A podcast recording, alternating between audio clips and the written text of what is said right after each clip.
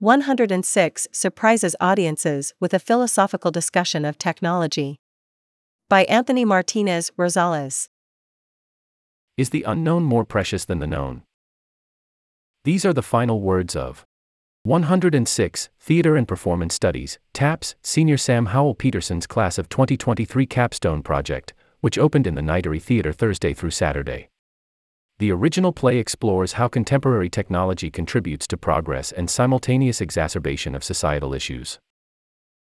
I went into the performance thinking it would consist of mini plays that poked fun at assignments of the introductory computer science course CS 106A.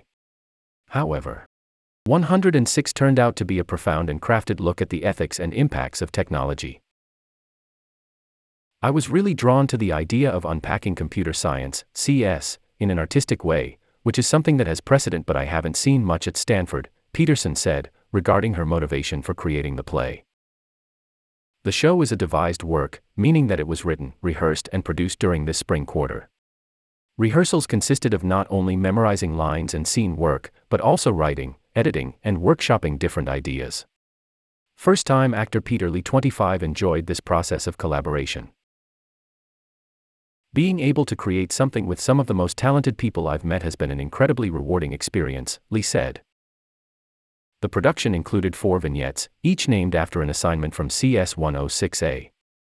The first piece, Bias Bars, is about the encroachment of tech upon our lives, which we rarely think about, according to actor Sophia Wong 26.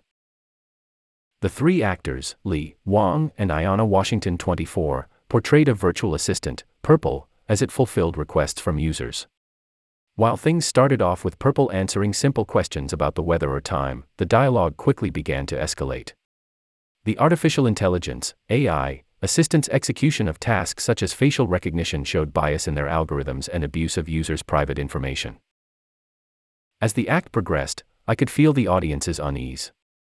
We laughed initially because the dialogues reminded us of what we asked our own virtual assistants on our phones. However, we fell silent as we realized the play portrayed bias reflected our own reality. I was impressed by the costumes of the AI assistants. Each had personalized garments such as mismatched rain boots and colorful patterned shirts, linked together by the fuchsia purple color scheme, echoing their name. Purple. The personalized costumes made the assistants seem individualized, and the color scheme added to their artificial feel. Bias Bars was followed by Baby Names, which explored AI's role in creative pursuits, a relevant question in the age of the pioneer AI technology ChatGPT. In the snippet, ChatGPT was called upon by three friends to write scripts, one being about an evil child named Ideal Future who represented the future of technology. Another vignette. Sand discussed the notion of how time runs differently for everyone, Wong told me. During this sequence, Wong acted out how technology is taking away people's keys to opportunities such as jobs. This scene showed how technology is a double edged sword. It made me think of ways in which technology can be used to create possibilities rather than just taking them away. Sand had the three actors portraying the different daily routines that of a programmer for a technology company, a computer science student working part time at Costco, and a girl eating an apple. I thought these performances were particularly amazing. It even included a live musical performance from Lee and Washington. The play was full of hilarious moments, one of which was in the no cell phone warning at the start. The TV screen displayed a video of Stanford University's President Marc Tessier-Lavigne telling audience members to silence their cell phones and enjoy the show. While I initially thought it was a genuine recording of Tessier-Lavigne, I slowly realized that the video was creatively fabricated. This bit elicited uproarious laughter from the audience. Being about technology itself, 106 demonstrated innovative use of technology. During baby names, the TV screen used the C programming language to display the script ChatGPT created. It was surreal to see the code scroll on the screen as we were watching the play live. 106 took a meaningful look into the impact of technology on human lives, a topic that is most pertinent at Stanford, where as much as 16% of each class graduate with a CS degree. Within 45 minutes, 106 made the audience wonder what they can do to use technology to create a positive future.